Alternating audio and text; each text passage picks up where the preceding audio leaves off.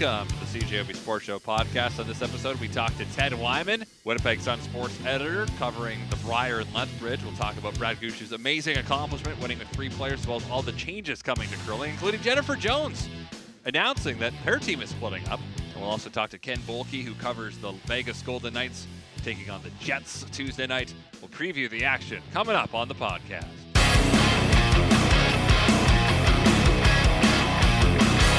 Course, one of the big things this weekend, Brad J- uh, Brad Gushue with an enormously historic accomplishment. The first team to ever win a Brier with three players. How does that add to his legacy? We'll talk now with Ted Wyman, who covers curling for the Winnipeg Sun, their sports editor and a frequent guest on the CJOB Sports Show. Ted, how are you doing tonight? Doing great, Christian. How are you, my friend? I'm doing well. Uh, tell me honestly, when Mark Nichols went down with COVID Friday, did you think Brad Gushue had any chance of winning this tournament? That's a good question. I mean, Brad Gushue coming into the tournament was already suggesting that they had little chance of winning because they were so tired coming out of playing in Beijing just two weeks earlier and uh, be, going through the uh, the you know the jet lag. And personally, I went through the jet lag as well coming through coming back from China, and I understand what he was talking about. And yet they went out there and they were playing so well, and then that happened. So no, I I, I thought they were done for. But look at what happened. It's uh, you know, and and you talk to many people in the curling community. It's truly an impressive accomplishment. Was there any possible advantage to curling with three? I know you lose Mark Nichols' line calling and his shot making, but the fact that you have two players just throwing more stones, getting more reps, is there a way that can help you? Yeah, I think so. I mean, not like losing Mark Nichols isn't good, right? It's never going to make you a better team when you lose a player of that quality. But certainly playing with three with those two incredible players, Jeff Walker and Brett uh, Gallant, taking uh, six of the shots every end, as opposed to perhaps bringing in uh, a fifth player who isn't as familiar with that. There's just no question. There's no doubt you're going to go with three. You're going to go with the guys that know what they're doing, and that makes all the sense in the world. I, I don't think there's an advantage to playing with three because there's reasons why you have four. It's why you know, and and Mark Nichols again, he's one of the great players of all time in this game, one of the great thirds. So it, it's not because he wasn't there that they won, but they really persevered. And you you look at you talk to some of the other curlers in this game and ask them what Jeff Walker and Brett Gallant did, eh, just in terms of um, of an incredible performance compared to what they usually do, and that's the way they describe it. It's something really special what they pulled off. How much do you think mixed doubles helped in in Gallant and Walker being able to perform with just one sweeper or getting up and sweeping right after throwing their stone, or in Walker's case, calling line when he normally wouldn't do that? I'd have to say a lot, Christian. I mean, there's Brett Gallant even said eight years ago if you had been in the same position, you wouldn't have really had that understanding of what to do if you're Jeff Walker in the house or if you're Brett Gallant trying to sweep by yourself because there was no mixed doubles. But both of those players have played a lot of mixed doubles. In fact, Brett Gallant is going to represent Canada in mixed doubles in the uh, this year with his fiancee Jocelyn Peterman. And the the fact is, they have uh, advanced their skills in this game because of that, and it did really show through in that final yesterday and in those playoff games. The fact is, if you know, I I was lucky enough to talk to eight to ten really great curlers today, people who are in the Brier, people who are in the Scotties regular regularly, and I asked them what they thought of what happened there with the Gushue team, and they said that is something pretty amazing it doesn't necessarily. It looked reasonably easy when you watched it. It looked like something they pulled off without too much, you know, going outside of their comfort zone. But the truth is, I think they did go outside of their comfort zone and they did handle it extremely well. Do you think that helped them in a weird way? the whole, uh, you know, they already tempered expectations going into the tournament, but also now this kind of rallying point of of doing it for Mark. Maybe nobody believes in us because there's only three of us to help them get over whatever fatigue they had, whatever hump, and, and kind of just uh, take care of business here against teams that are very good and Koe and Bottcher. that again, Koe, Bottcher, Gushue are the only three teams that have been in a Brier final in the last six years. Yeah, kind of amazing that that's the case, and there they are again in the final three. Um, I, you know, I, I always got the sense with Brad that he was tempering it from the. Uh, so I was at the Olympics in in China, and I talked to Brad there about going to the Brier, and he was tempering it already, saying, "I don't think we're going to be able to complete compete to our highest level if we go there, no matter what, because we're going to be tired." And then they came back, and then just before the Brier started, he said, "Well, I feel that way again. I'm still thinking we're just a little too uh, tired. We're we're lacking focus. It's going to be tough." He's been tempering it all the way, and then look at that. They end up playing as well as anybody. He told me during the middle of the event that they were just playing with house money. They didn't really feel like they had it, that they were as comfortable as they wanted to be, but they just were playing really well. And as a result, they just kept carrying on. Losing Mark was a big blow, but they handled that extremely well again. And I don't know, man, you talk to a lot of people today, and they will tell you that that is something nobody ever expected to see a team being able to win with three at an event like the Brier. And another big theme coming out of this year's Brier is just how how much it was talked about that almost every team you see out there probably won't be together going forward. And right. we see teams change all the time after Olympics. That's when we saw the the Einarson super team get put together with obviously great return, three Scotties titles since they did that. Uh, so, how much change are you anticipating, Ted? And when do we start seeing these changes? Is it going to be in the next couple weeks? We're just going to see announcement after announcement. Well, in case you didn't see it, uh, Christian, within the last five minutes, Jennifer Jones just announced that her team is going their separate ways. So oh.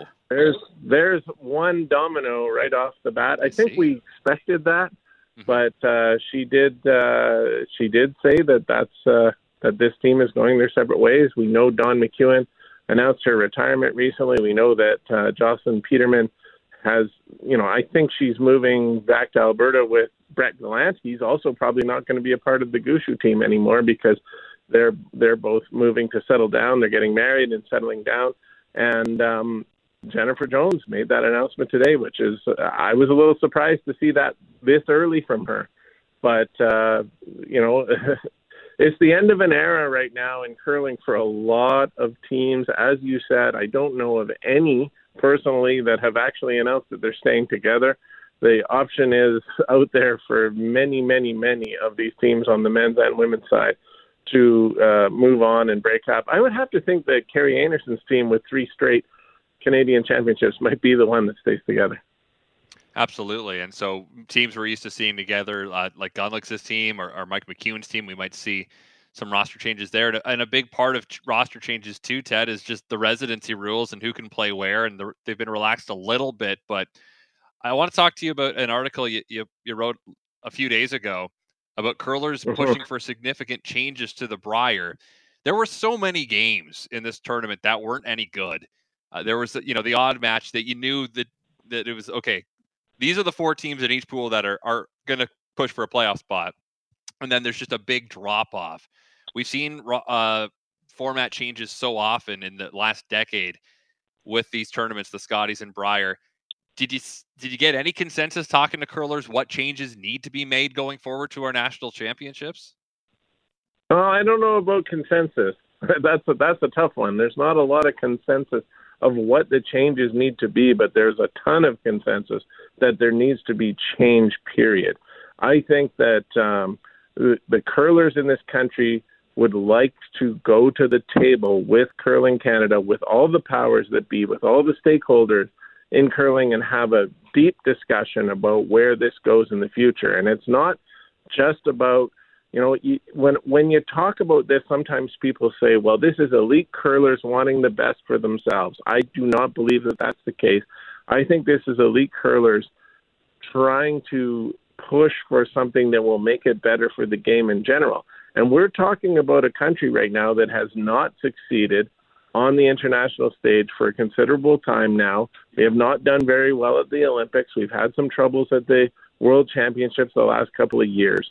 And also, we have a problem with grass, grassroots curling. There's not um, a, a, there's not a great ability for young teams to break through and have a chance to succeed at any level in this country once they're out of juniors. And I think what the curlers would like to do is try to create a situation where there's a, a better um, ability, a better path forward for young curlers, where there's a better situation for um, keeping, perhaps with some situations, the uh, the Brier and Scotties as it is as a true a national championship with all the provincial teams involved, but also having sort of an elite level of curlers that maybe are the ones that are more likely to uh, compete on the world stage at at uh, the World Championships and at the Olympics, and you know maybe a different way of setting up for both of them because the residency rules limit so much of what curlers can do right now that that makes it extremely hard for Canada to compete right now with some of the best teams in the world and yet you also need to keep all these other things in consideration. It's multi-layered, Christian. It's very difficult, but I think that that's why I why there's a strong belief that there has to be a curling summit of sorts to try to figure all this out. Before I let you go, Ted, uh, the the women's world championship starts in a matter of days out in BC with Kerri Einarson actually getting to play in front of fans as Team Canada for the first time. Just a reminder to the folks at home because I think these these changes were mentioned a long time ago. There are some rule uh, tinkerings happening at this tournament, correct? Correct. Yeah. Well, one in particular. Yep, for sure. The uh, tick rule. There will be no ticks allowed, which, uh, I, I, you know, when you talk to people who aren't huge curling people, they sort of say, "Well, big deal, whatever." But the truth is, in curling, if uh, if a team has the hammer going into the tenth and or into an extra and or tied going into a tenth and, they almost always win. Now, it's a little more obvious in men's curling. In women's curling, there is a better chance of a steal happening, but it's not a ton. So, what they've done is uh, the World Curling Federation has instituted a rule that says you cannot tick a rock off the center line when it's in the free guard zone in uh, you know in any situation. So, when you're talking about these extra ends, there's not going to be that clearing of the front of the house that we've seen for so long, which allows teams to basically always have a free shot to the rings to try to win the game. And it looks like what might happen now is, and, and I talked to Matt Dunstone, the Manitoba curler who uh, represents Saskatchewan, about this, and I asked him, "What do you think the difference will be in terms of um, the chances of a team winning an extra end without the hammer?" And he said, "Well, it's now about seven to ten percent," and he thought after the no tick rule comes in, it'll be 30 to 40 percent. That's a big difference, and I think it should be a really great change for curling.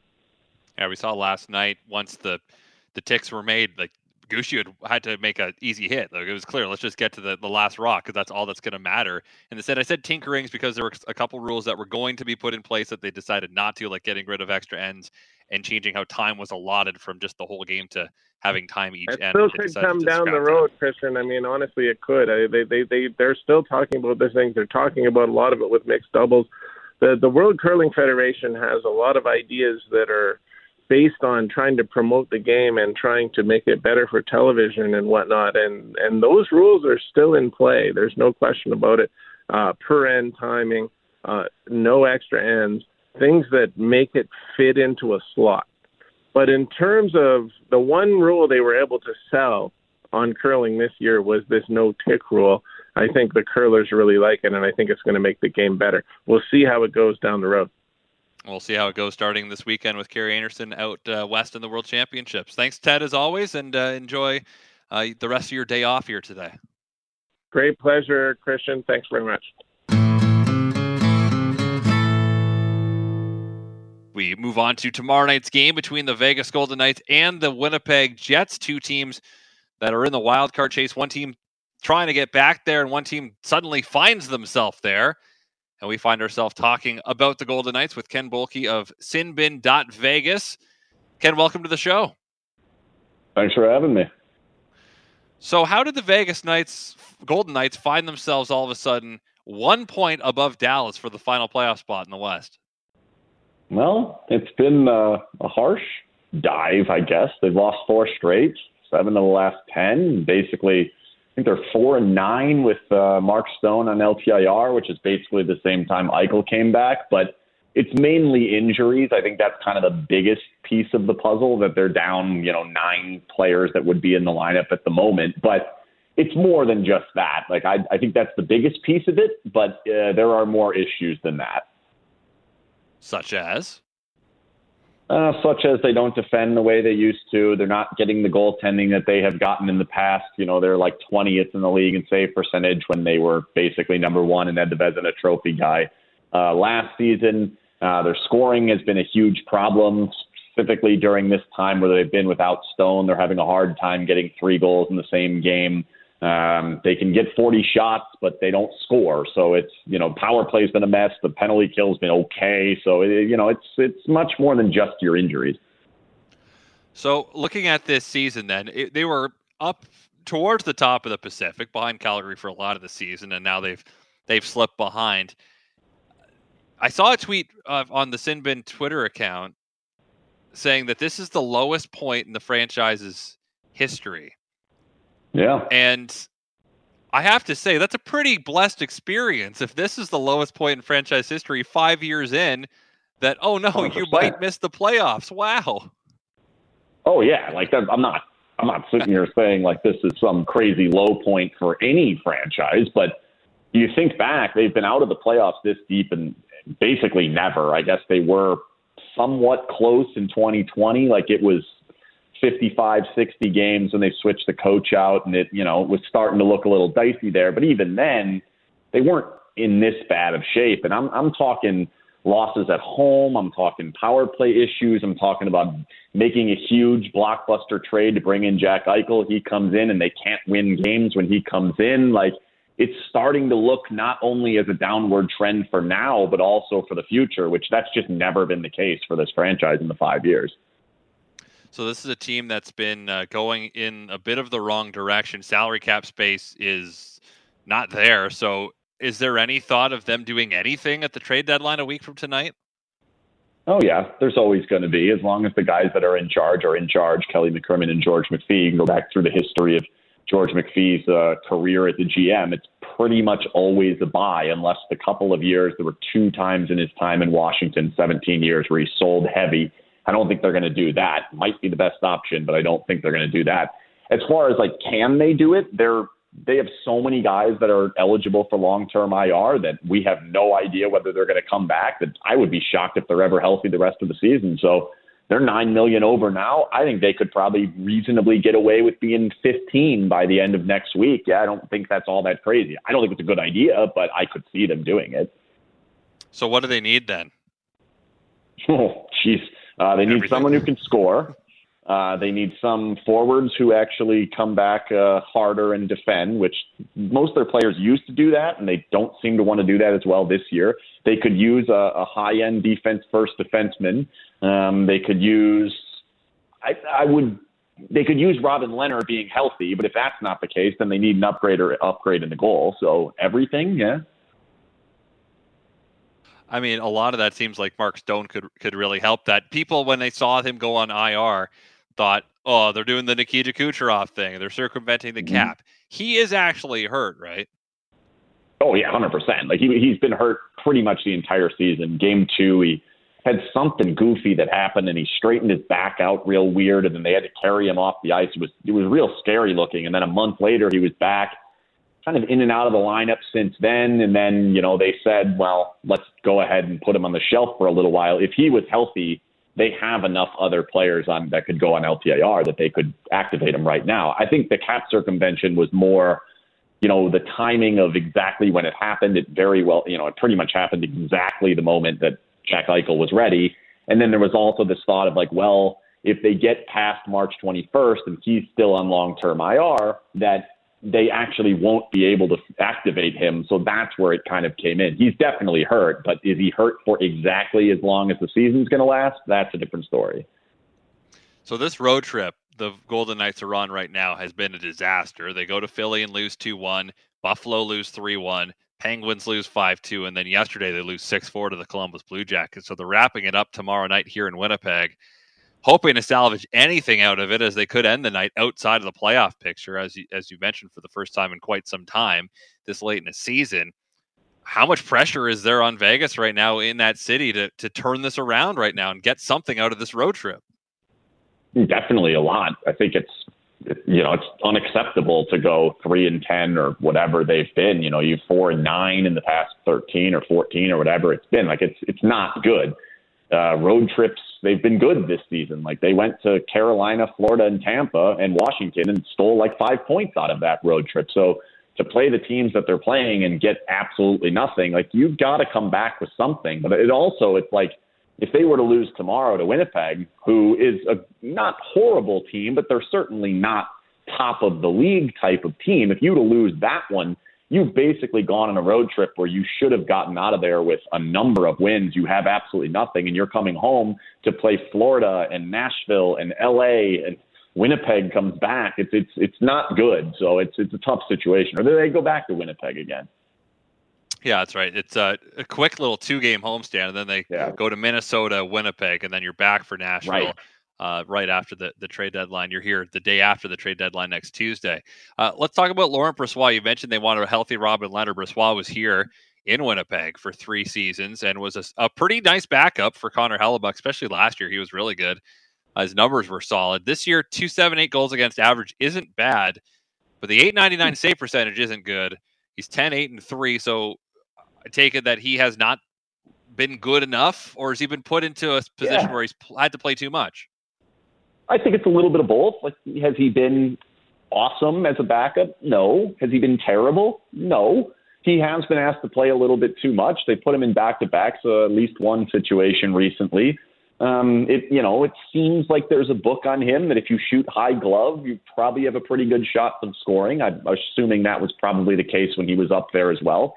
He's a backup goalie for a reason. He's been a backup goalie for his entire career. He got paid as a backup goalie despite hitting free agency he's playing like a backup goalie. He can get you a good game here or there. He can also have a good game where he's not going to do that well. So I wouldn't blame the season on Laurent Brossoit, but I also don't think he's saving it.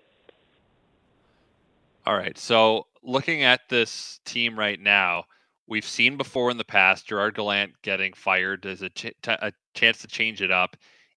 Is Pete DeBoer's job in jeopardy at all right now, or is it too late in the season to say that?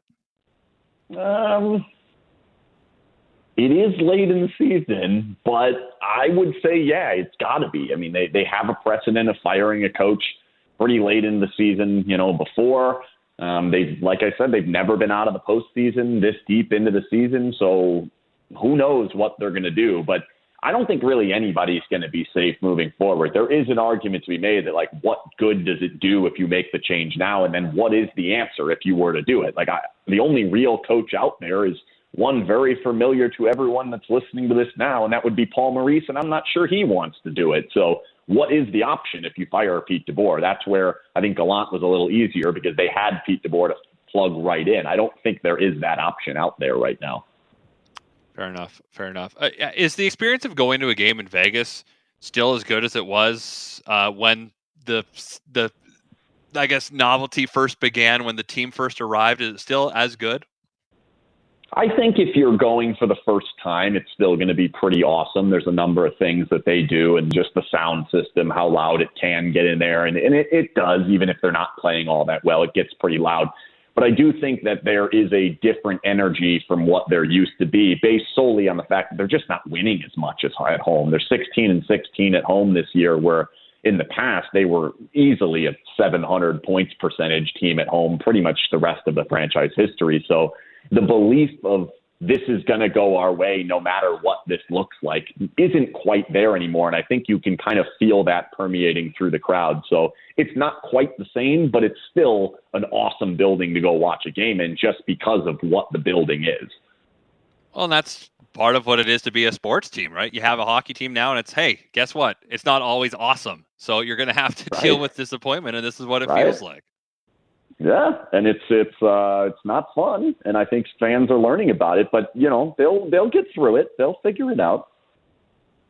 So, just uh, one last thing before I let you go. What do you see being a difference maker in tomorrow night's game and how these teams match up?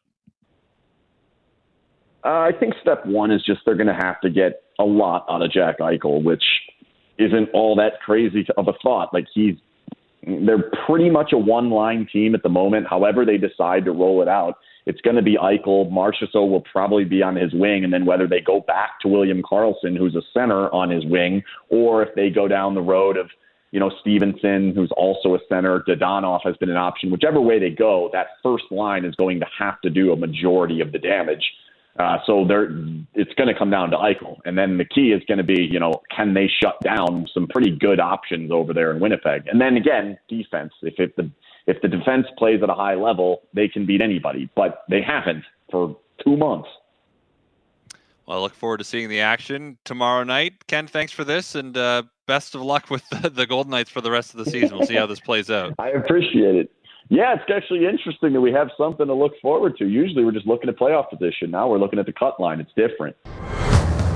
Well, thank you very much for listening to the CJOB Sports Show podcast. If you like what you heard, guess what?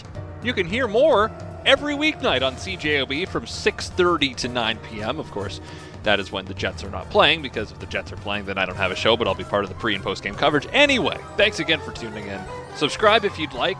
We're available on iTunes and other places I'd imagine. So farewell until we meet again. And thanks for all the fish. So sad that it should come to this.